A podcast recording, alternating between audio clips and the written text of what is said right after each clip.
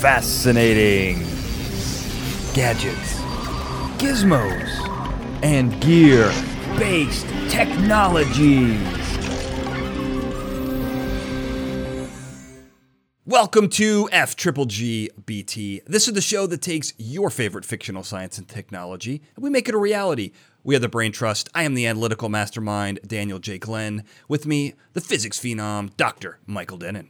Well, great to be here, Dan. I'm I'm very proud of you. You've continued your record of picking movies with only two characters, maybe a small part for a third one that I find fascinating and I just love. So keep it up. Well, I appreciate that, Dennin. I mean, you know, I'm a master of film and television, and I got to tell you, nothing says great movie, uh, innovative filmmaking techniques than a small cast and a limited uh, a limited environment, a limited limited setting. In television, they call that a bottle episode, and some of the best work is done in those types of environments. And this one definitely fits the bill. I appreciate you noticing that, Dennin. You have a keen eye there. Uh, but we can't do this without our enigmatic engineer Ben Siepser. Who Ben, uh, are you with us today? And I believe you're also living in a bottle episode, from what I understand, since quarantine started. That's exactly right. But you know, I've gotten out a little bit today, Dan. I'm at this beautiful home up in the Ojai area. And, you know, everything seems pretty normal, but you know, it's kind of hard to leave, I think. well, you know, give it a shot. And if you have any trouble, give me a call. I think I got an answer for you. Uh, today, we are going to talk about this movie that you so beautifully foreshadowed, Dennin. It's called The One I Love. Now, this is an old one, it's from 2014, but I, I like you, Dennin. I was captivated by this, and, and I thought we just had to do this because it is so unique. And they don't even answer any questions, which how great is that for us? We get to come, we get to speculate uh, and not really have any sort of answers except the ones that we come up with. So I love that stuff. Uh, so, Dennin, I'm going to go to you first. When you saw this, what were your first impressions? A whole for this movie? As a whole, uh, I really enjoyed it. It's exactly the kind of creepiness that I like. Very psychological, very little blood. In fact, I think I can safely say no blood, so that's good. Um, it's true. Yeah. And and just you know enough of a twist at the end. I, I think I saw it coming, but I was still pleasantly surprised. Um, and the other cool thing was you've got four characters played by two people um, each playing very different characters that they play, even though they're the same person. A sentence I thought I'd never say. Um, and I loved how well the actor and a- actors did in this. And, and your background, I think, is conveying that duality just so well right now. Yeah, it does. I, I, like this background. I think I creeped out Ben a little bit. Uh, no, th- that's exactly right. I'm going to give a quick little summary, but then I got something for you, Ben. You know, as you mentioned, then this is a show about a couple who go, they go to therapy uh, to kind of resolve. They have a marital problem that they're kind of trying to resolve. You know, classical a classical introduction to any type of show like that, any couple show. But it quickly, at the behest of their therapist, things go quickly awry when they go to a retreat where they seem to encounter alternate versions of themselves. Uh, you know, I like this because I just realized that Mark Duplass, Duplass, Duplass, I, I, I, think he's French. I'm going to say Mark Duplass. Uh, he's, you know, he's in some pretty cool movies, and he's in a great show called The League. Ben, I know you've been following his career ever since you were entered into the EBDB That's exactly right. Yeah. But you know, I, am a huge fan of the Duplass brothers. I lo- I love their uh, kind of freaky freaky movies like this. They also did uh, Safety Not Guaranteed, and I think they do just a great job of asking these really simple tech questions in these beautiful kind of indie movies. Yeah, the uh, the safety not guaranteed. That's another one. Uh, that's something that I really loved. Now, I do want to mention at the beginning the thing I picked up was that Russian doll analogy, which I really like throughout this movie. Hopefully, we'll get back to that. But let's get to the technology. Let's get into the meat of this. And there's really two sections here. The first part is the guest house, and then these alternate people. But let's talk about this guest house first. So when they arrive on site, uh, they they you know they wander around and they, they you know walking to some of the places, and they quickly discover that there's this house that if they walk into it, they will encounter an alternate version of their partner. So we're to make things less confusing, Sophie and Ethan are the characters. Sophie A and Ethan A are the ones who arrive, and Sophie B and Ethan B are the ones they encounter. So we're going to talk about it like that because I think there's some weird stuff going on here. When you walk into the house, you see your partner. So Ethan A encounters Sophie B. Uh, I don't know if we've gotten too confused, confusing already, but I, I love this part. What did you think about this, then, and what, what's going on here? Well, I think there's a couple of questions going on because there seems to be this feature that you only meet your alternate self if you're there alone, that the two can go in together and they just see a normal house. And it's not just your alternate self, the stuff changes dramatically. So if you mm-hmm. were doing something um, with your alternate partner, you leave, you come back with your regular partner, everything's different. Or if your regular partner goes in, they will see everything different.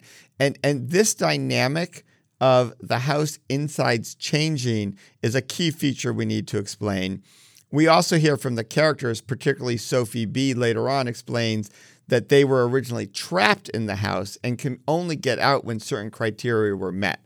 So there's the interior changing into the house and the trapping capacity of the house that is really interesting to, you know, is it mundane or is it high tech? I think you can go either way with this. Hence, it's perfect for our show, which is gear based technology, but we also do gadgets. And so it might be analog or high tech. I'm just throwing that in there for the audience, Dan. Um, ben, I'm sure you prefer the high tech version, but maybe not. Maybe you're simplified in this case. Well, in this case, I, I, I tend to go more to the simple explanations. You know, we don't see anything in this movie that's especially, that couldn't be explained by very simple technology. One example, such is the doors lock when uh, one party or the other is in the house so that the other party cannot enter. Now, this could be some magical stuff, but it could also just be magnetic locks that are controlled by some overseer of this, you know, relationship experiment that's going on in this movie. And for stuff like this, I I, I kind of tend to the simpler explanation of, you know, this is just a very smart house in the in the tech sense. You know, they they've where they just have electronic locks and someone's you know, controlling it. well, well, I want to, mention something really quickly here because there are there's one thing I want to mention before you pop in here, Dennin. I think you're going to have an answer for this, but this feels to me like it has a very Zimbardo prison experiment feel to it. You know, there seems to be so it, it's almost like someone is engineering this this um, environment and this experience. But one of the things we have to mention here is not only are the doors locking, but Ethan A can see through the window and see what's going on, so he can see um, Sophie A with Ethan B sitting on the stairs, and when he tries to throw a chair through the window, it doesn't break. Now, I'm sure you can explain that away with bulletproof glass or something like that, but it's almost as if the house closes up, but you can still see into it, which I think raises a very interesting environmental question. What do you think, Dennin? Oh, I, I think that is an interesting question, and it goes a little bit to where I was going with this. Um, if if you're precise, um, Ethan B the first time um, purposely shuts all the shades and windows and curtains. Oh right, um, yeah. So he right. clearly, so clearly, Ethan B and Sophie B understand how the house work and the rules because they he doesn't want at that point um, Ethan A looking in, and clearly there's a psychology game going on. So the the B characters, the ones who appear in the house, are somehow in the know. So that's clearly part of it. And I'm kind of with Ben. I I I think this is a core sort of low low tech magnetic lock situation with another layer, though, of slightly more high tech stuff. Um, my only trouble with the overseer is the only real person around is the therapist, Ted Danson. And I don't think he would hire any additional help. And he can't stay awake 24 7, and the house functions all the time. So I think there's a little bit of, you know, some automation into the process, like some detection and feedback loops, but nothing particularly serious. Not not at all the level of AI you might need in the Resident Evil facility. Um, if people have watched our earlier episode, which I know they have, right? so I'm just throwing that out there. yeah, well, I think there's there's there, there, I, I certainly think there's a chance that Mr. Danson, the therapist, is supervising. But I also think you raised a great point saying how uh, Ethan B and Sophie B seem to know how it works. So that makes me inclined to believe they're they are also in control. Like they m- might just have a clicker in their pocket hmm. that lets them, you know, put up the force fields or whatever that uh, I mean, obviously the doors could just be locked with a magnetic lock, but you raise a good point that he can't break the window with the chair.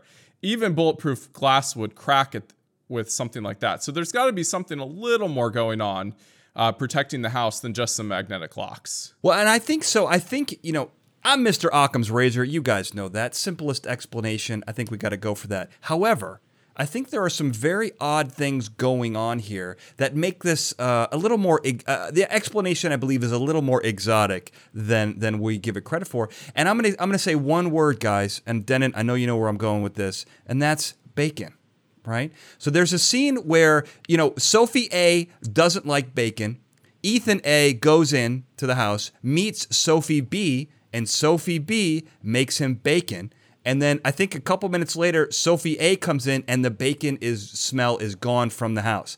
Now, anyone who's had bacon knows if you like bacon, that's a pretty delicious smell. And B, if you don't like bacon, that smell doesn't leave the house very quickly. So there seems to be some other thing here that, that I think goes beyond some high powered vent sucking all the bacon smell out of the house. Uh, I don't want to say this is an alternate timeline or that this exists somewhere outside of space and time. I don't know if I'm ready to go there yet. Maybe I will later. But Dennin, I know you're a bacon guy. I'm going to start with you. What do you think about this? Well, I'm just really confused, Dan, because I don't know how Sophie A couldn't like bacon. I'm sort of stuck at that point, making it, making it real it. hard to go past it. You know, I've you often, shut the movie I, off at that point, right? I, have often wondered. You know, I, I people know I regularly run Stump a Professor, and I realize no one has raised the question: How could someone not like bacon? So, you know, clearly, I finally have discovered my weakness. It's sort of the equivalent of kryptonite. But if, if we accept that there are human beings who don't like bacon, um, and sadly I live with one, um, it, it's a daughter, which I also don't understand. Um, you know, you're you're exactly right. I think that is like the subtly most weird part of it. So you've got some other things that are similar. You know, there's a point where Ethan A comes rushing in, and Sophie A is real paranoid that he's going to find Ethan B in the bedroom, right? And and Ethan B is gone. Okay, you know, straightening up a bedroom and disappearing challenging, but you know, magicians do all sorts of stuff very quickly that mystify mm-hmm. me and I know are not magic or high tech, right? right. But yeah. they very yeah. rarely get rid of bacon smell. So I I really, you know, I, the high high speed vent thing, I'm with you. That just doesn't seem like it would work in this case. It's too quick. Um, again, referring to earlier um, episodes, um, we did Vivarium, and and there seems to be some interesting stuff in that show about how houses are connected and different and multidimensional. I do think of you know rotating houses um, that show up in certain movies or places. Um, again, I don't know how you wouldn't see that, and there's a sort of a a geometry feature of like rotating the entire house so it's a new one. Like David Copperfield making the Statue of Liberty disappear. Yeah, exactly. you know, so um, it, it, it, there's, I, I, think the rotating house, or we're going to start talking about um, pocket dimensions. I think I'm, I'm, I'm. Those are my choices, Ben. I don't know where you're falling in this space with the bacon smell. So th- there's two issues. One, you got to get rid of the cooking smell. Uh, and this can actually be done with a g- just good venting. Uh, you don't need you just need a good uh, hood over your stove that's on kind of the whole time you're cooking. And as long as you're not splashing the grease around, you can pretty much keep that, get rid of that smell. Um, I've been in kitchens, and certainly commercial kitchens, really don't have that problem of bacon smell lingering that long um, if they're well ventilated. Uh, so the real question is did Ethan A smell the bacon when he was coming down? Was that bacon smell all throughout the house, or was he kind of just smelling it on the plate um, as he got there? If he was just smell, kind of smelling it from the plate of bacon, then I think if you hide that plate, uh, you know, given a minute or two for Sophie A to come back with him, uh, I think you could actually get rid of that smell and not need a alternate space time house to uh, explain this one. I don't know, Dennin. It sounds like someone doesn't quite understand bacon. I, I don't.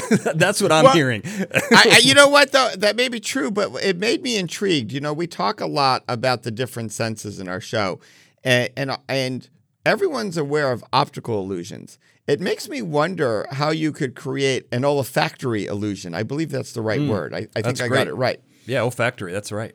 Where you, you have this smell that's not a real smell, you know, and so real bacon smell is all about the chemicals and the molecules. But imagine possibly hypnotism, possibly other um, sort of diversions make him believe he smells bacon the first time. Those are removed when he comes back in with Sophie A, and in his head the smell of bacon is gone, but it was never there. I also like Ben's simple explanation that they just have a really really good kitchen, but um, you still have the piece of bacon out on the plate, and I think that's an olfactory illusion. I'm going with that, and I'm sticking by it.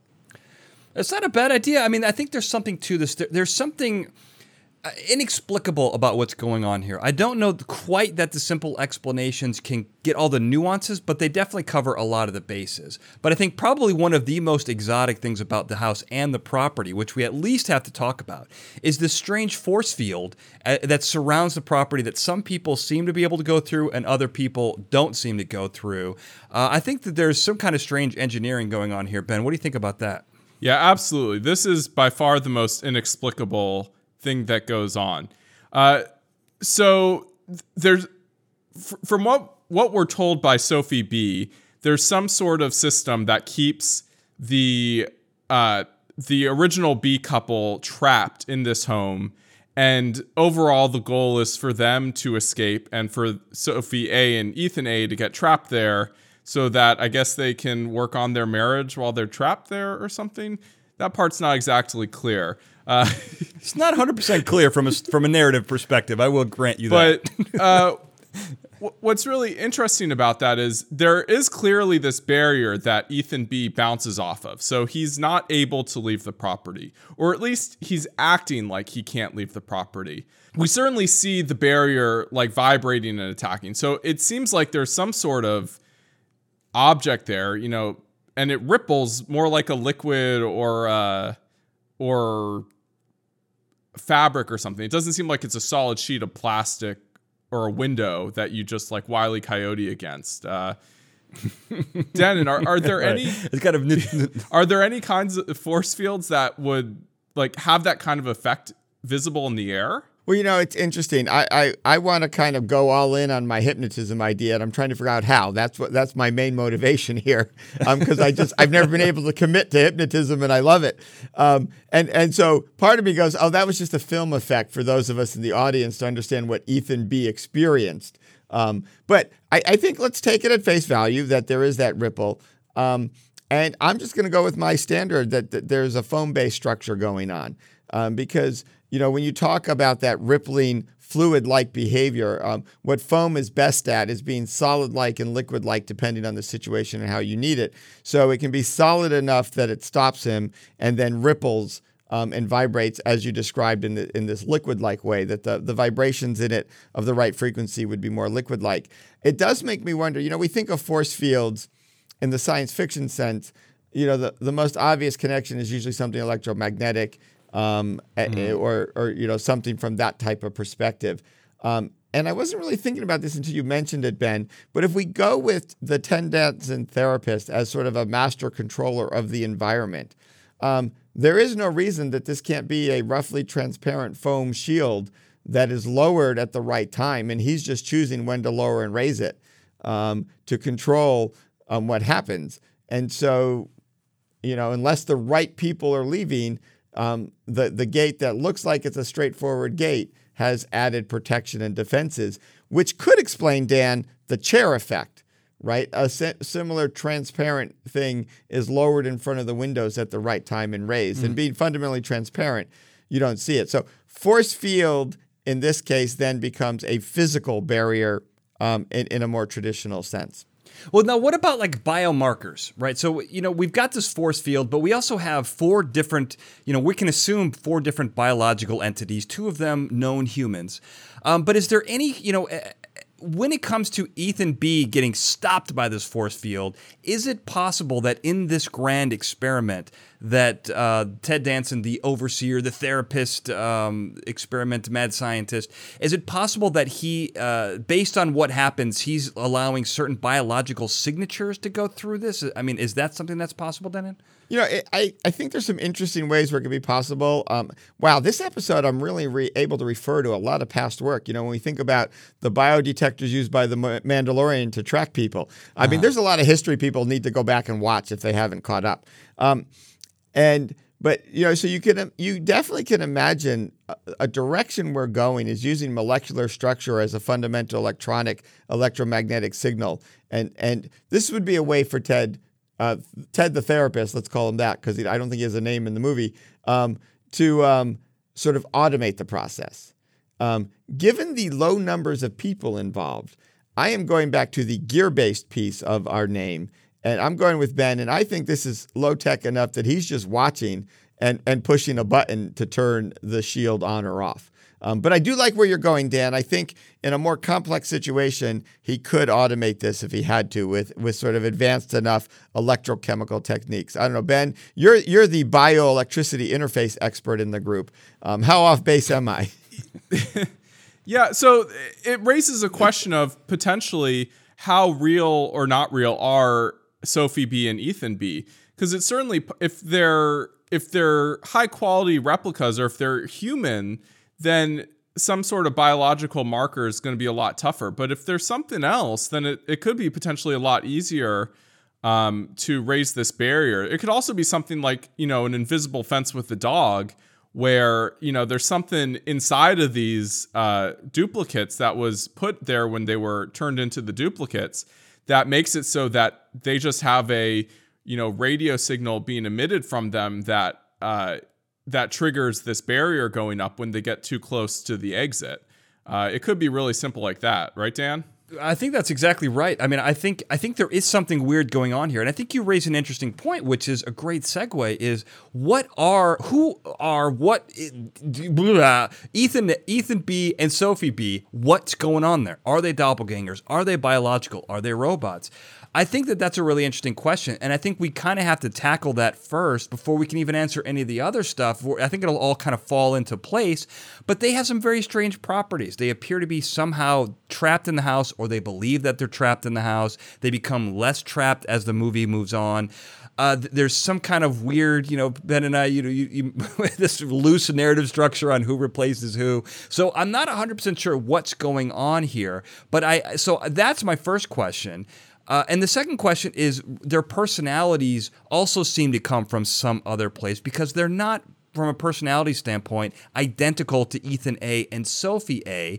So I think we have to start there. Uh, you know, Dennin, I'm curious, what are your theories on on on how those two are kind of combined? Well, I do think, you know, to your fundamental question, Dan, I personally think they're human and they're biological, um, just by the way they act and, and, Okay. and what's happening in the movie. Um, and we can go into more detail. Obviously, there's lots of other interesting possibilities. There's the robot idea and other things. And the, the but I'm with you that the interesting question is what is driving their personality?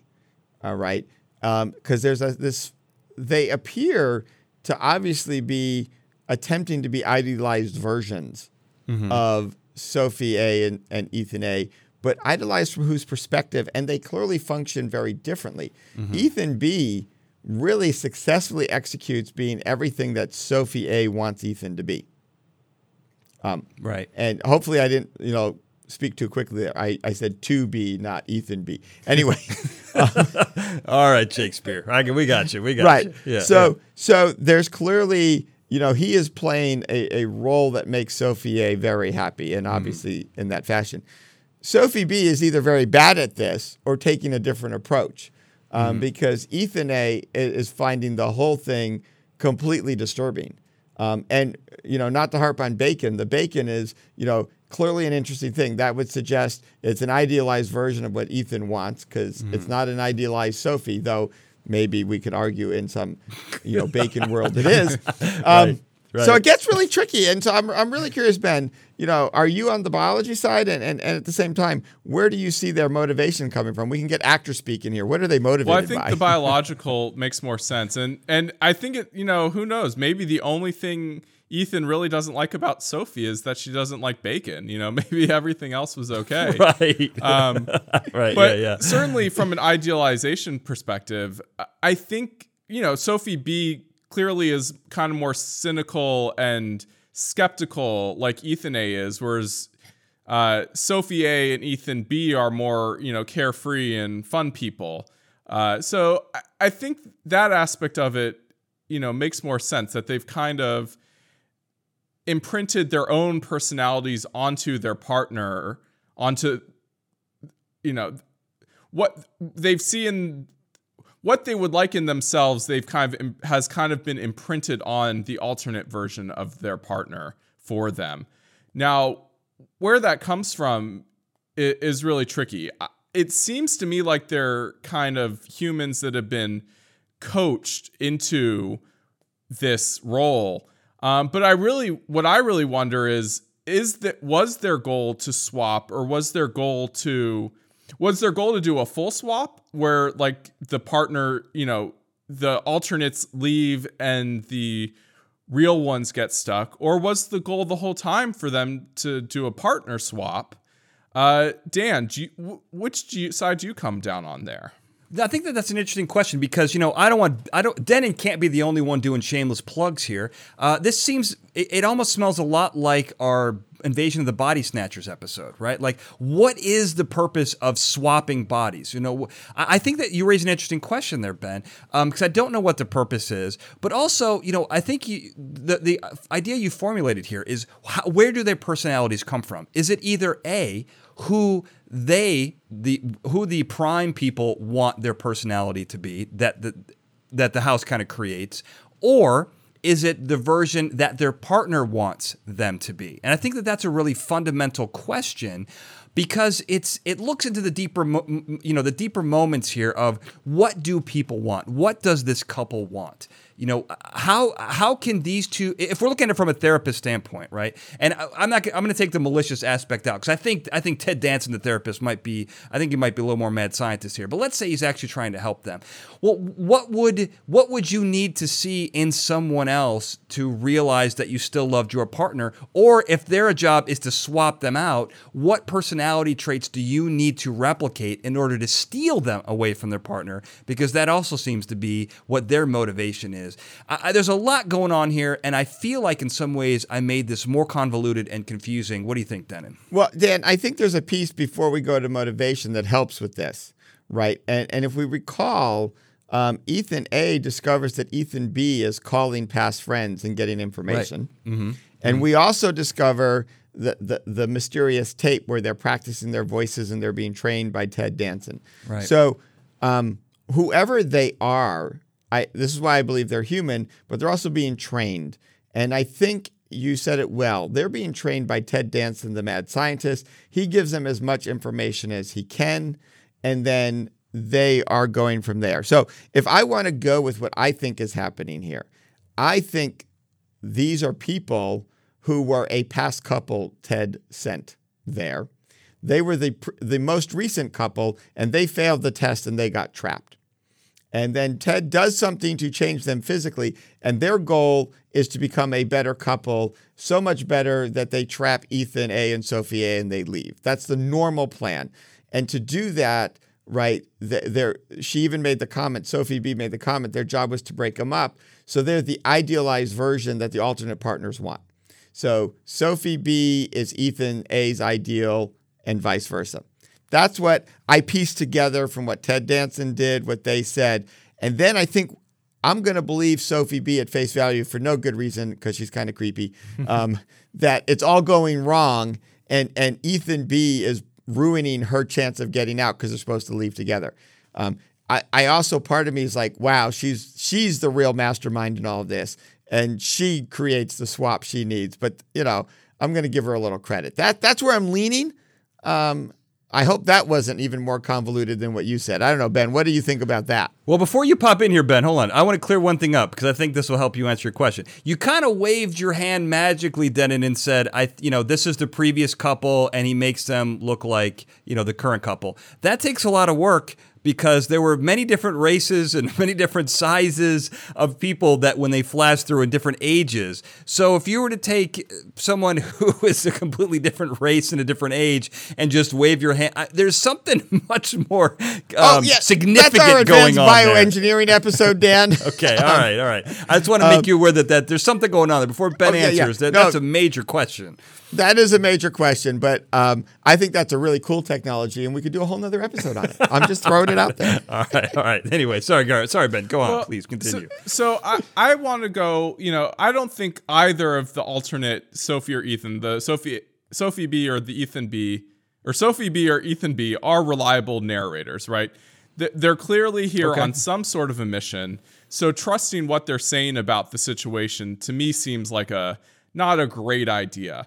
So part of me is thinking that this is more, you know, these are these are clones or some sort of other being, uh, you know, still human, but just, you know, grown somehow that Ted Danson creates so that each partner can get, you know, the idealized person person of what they want.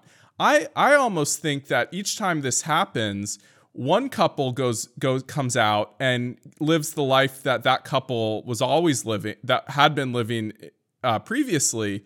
And then the, the couple that we think is trapped i almost think they've actually been let go and you know maybe they moved to you know some tropical island um, and live a, a new life and we just don't know about them again and that's how we solve this problem of there being two couples at the end of the movie Ah, so it's kind of like a combination of the witness protection program Exactly. and couples therapy. I don't know. you- You've intrigued me, Ben. Um, it- it's not, not clear which is the better outcome. Then, do you want to be the um, remote island couple or the live your Yeah. life couple? exactly Oh, that's a question. I want to know which one do you want to be, Ben? You know, I think, boy, you know, it'd be really freaky to, you know, go into couples therapy and and get a new partner and then have your life torn away from you um, as well. But at the same time, if you're in this witness, cou- if you're in this couples protection program, you know, hopefully you're being cared for. Um, and so, you know, maybe it's nice. You maybe you get to like live a nice life of luxury on this remote tropical island with all the other happy couples that had to leave society. Uh, you know, that could be fun too. well, I think I, I'm going to take this on a whole different approach, guys. All right. So this, my here's my conclusion. Here's what I think is going on here. Uh, again, I'm going to reference a previous episode. Look at our Inception episode because I think that this is actually a grand experiment. And I think you flirted with something a little bit here, Dennin, when you talked about hypnotism. But I think that these that Sophie A and, and Ethan A are under some kind of strange therapy, and their their brains are connected, and they have this shared experience. But I do not believe that this retreat exists in real life. I believe this is a psychological construct because what's happening is they are they they are the people that they are currently but in their brains they're also the people that they were before. And i think the goal of this is only one psyche can leave this complex and their and and then enter their real bodies when they wake up from this experiment. Because there's these are psychologically very different people. And because they are connected i think they can in some ways influence the type of person that each one can be. You know I, I think that the trapped house that is the psyche that these others that, that that's where they're they're trapped in these previous psychological uh, entities. The you know the, the other versions of themselves are trapped in that house. And I think you know there's a, there's a, a moment where uh, Sophie A is talking to Ethan B and she says you're I, I feel so attached to you. You feel like a memory but you're right in front of me well, under this conclusion, he is really like a memory, but right in front of her. Uh, and, and I think the two, the, the pair that makes the strongest connection is allowed to then exit this experiment and enter into the bodies and live the normal life and be that picture that we see the other couples in the beginning. Uh, you know, Sophie falls in love with the version that is very sim- very much like Ethan before his uh, indiscretion, let's say, right? And I think that that's extraordinarily important um, because you know once once you are once you've chosen and once you make your decision and once this, they're- become psychologically compatible then they can leave the house. And i think that that's where the force field comes in. Uh, i don't know if this is too much freud psychobabble but this is kind of where my mind was going with this. What did you think about this ben as our as our psychological uh, adjacent expert?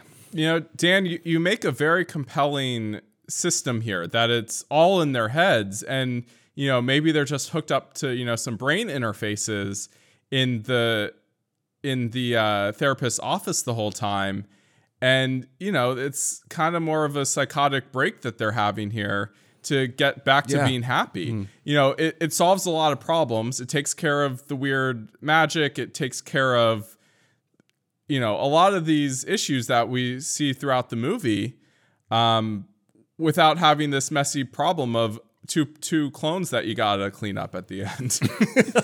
It, it- is- it that is does. handy. It does very much save the clone problem. It, it achieves my goal of going all in on the hypnotism issue because it's basically hypnotism. Yeah, yeah. Um, I would claim, therefore, the playing of the piano notes is the hypnotic moment. Oh yeah, Um, yeah, yeah. I would connect that, and I would claim.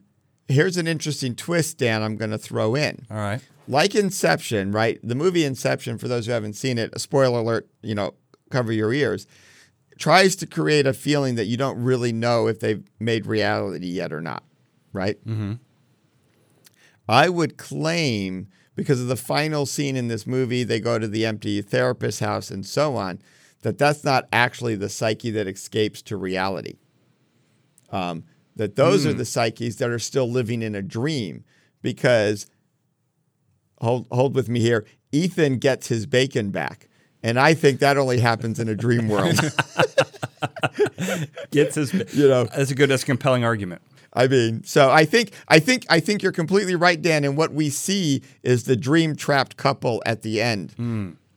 Well, that makes sense because Ethan B and Sophie A seem to be the more happy couple. The other two are kind of Yes. thrown together, and in some ways, through a weird, uh, you know, glitch in the system, through a loophole, they get to escape. You know, there's a lot of weird feelings that go on that make Ethan B's um, his escape impossible, but also then that traps Sophie A in that same world. So I think there's a lot of weird stuff going on here, but that does solve it. And if I can go back to my Russian doll analogy, in some ways, then that that encapsulates the entire film. You know, we are the the figure on the outside, but we're also all the dolls on the inside. So which one do you want to play with? Uh, I might be extending that metaphor a little too much. I might be stretching and possibly breaking that metaphor, but I think we've I think we've kind of come to a conclusion well, here. Oh, well, oh, so yes, if, if the, well, I think I think you actually got it though. If if they're the ones that leave the house, they're the ones that have left the brain and are and are and are not in the bodies. And it's and it is Ethan A and Sophie B that remain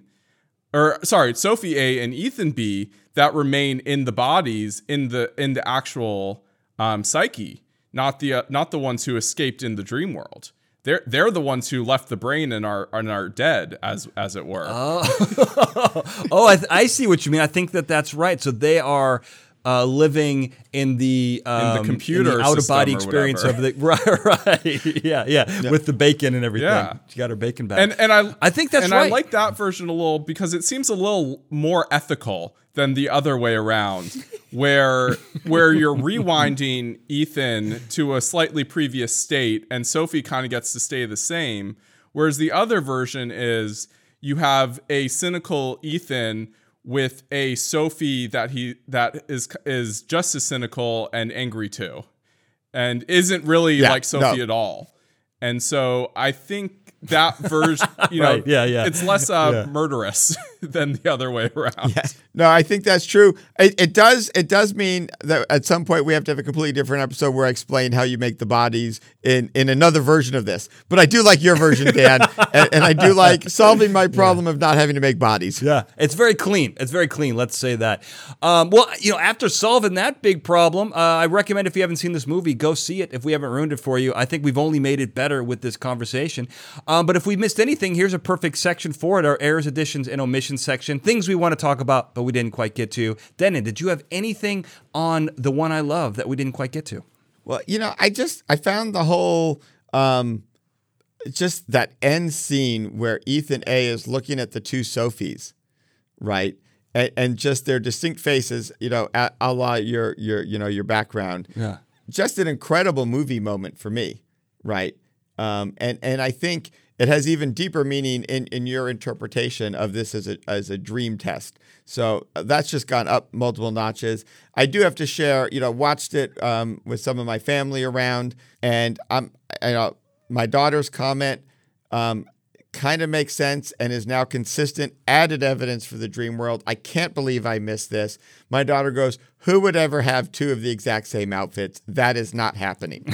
um, and so that piece alone, Dan, I'm like, You've got it. You nailed it. Because you solved the deepest mystery in this movie is why would the woman have two exact outfits? Right. Well, that's the number one. Uh, the smell of bacon disappearing is clearly number two as far as improbable uh, explanations need that we need. Uh, but Ben, is there anything from this movie that we didn't that we didn't quite cover that you wanted to talk about? Well, I think a number three for why would this be real is why was this computer with all the evidence of the retraining um, in the house that the these visit that the you know the couple can access and figure out what's going on. I think that's further evidence that this is kind of in their head because they're able to access it um, kind of more readily. Well, and so easily, it's just sitting in one of the other houses called the coop. Yeah. Uh, just walk in and just punch it up on a, on a computer. That is a little odd. Uh, I do have uh, an omit, well, not an omission, but a correction. We rarely use the word correction in this section, but in our previous episode, I referenced Dark Mirror. Uh, Dark Mirror does isn't actually a television show. It's called Black Mirror. Um, I do love that show. Wanted to make that quick correction. And also, there's a really funny scene in this movie where Ethan hits a stopwatch after they agree to only spend 15 minutes in the house, uh, and you know she and, and Sophie A ends up spending I think 20 25 minutes in there. I found that very funny, but also the you know for behind the scenes for people listening, we use a lot of stopwatch work here, and I just found that to be very funny uh, to have an analog stopwatch. I love that part. Uh, but if there's anything that we missed, you know we're really easy to get a hold of. You can find the show on social media. We're on Twitter at f triple g bt pod. We're on Facebook at f triple g bt. But now we've got an email address. So if you have questions, comments, general correspondence, or if there's a topic that you want us to dissect and really analyze and give you the real deal on, you can find us at questions at fgbt.com. And if your email is picked, we're going to feature it on a future show. But of course, you can get in touch with us individually. Dennin, where can people find you? Well, people can find me on Twitter and Instagram. Just flip my name. That's at Dennin Michael. Uh, if you're looking for me on Facebook, you need to stick a prof in there. It's at Prof Dennin Michael. And Ben, where can people find you? You can find me on all the major social media networks at B Siepser. How do you spell that? B S I E P S E R. And I can be found on Twitter at Daniel J. Glenn, on Instagram at The Daniel J. Glenn, and on Facebook at Analytical Mastermind. So subscribe to us at your favorite podcast platform. And while you're there, take that time to rate and review. And if you're watching us on YouTube, uh, please subscribe and leave us a like. And if you have questions or want to give us suggestions, hit that comment section down below. And if you if you're not watching the YouTube section, you're not going to see this picture that's behind me that Dennin keeps referring. So that if that's not incentive to come watch us on YouTube, I don't know what it is. I don't know what is, and that's youtube.com backslash Daniel J. Glenn. And finally, if you are watching this, you have to remember that this show contains powerful scientific information that can be misused by people hell bent on world domination. Remember, you want to be a superhero, not a supervillain. So until next time, thank you for listening. Fascinating Gadgets, Gizmos, and Gear Based Technologies is a Glencoe production and is produced by me, Daniel J. Glenn. The Fascinating Gadgets, Gizmos, and Gear Based Technologies introduction was produced by Daniel J. Glenn and Paul Springers, with music and sound design written and performed by Paul Springers. Now, of course, if you're listening to this episode and you've gotten this far, you're going to want to subscribe. Well, how do you do that? We're on all the major podcasting platforms, including Apple Podcasts, Google Podcasts, TuneIn, Stitcher, and Spotify. But if you're not already subscribed to those platforms, I made it easy for you. Go to our website, fgbt.com. You'll find links to those subscribe buttons and also links to our social media, both for the show and for our individual experts, the members of the Brain Trust. That's all right there fgbt.com. And before you leave, don't forget to check out our other episodes. You can find the link at the top of the page for everything we've got, and you'll notice that we've got both a YouTube version and an audio only version. Depending on what you like, we got it for you. And if you do like those videos, you can go ahead and subscribe to those as well. We're on youtube.com backslash Daniel J. Glenn. And once again, if you like this show, you're going to like everything that I do. Go to danieljglenn.com to find out more. Thank you for listening.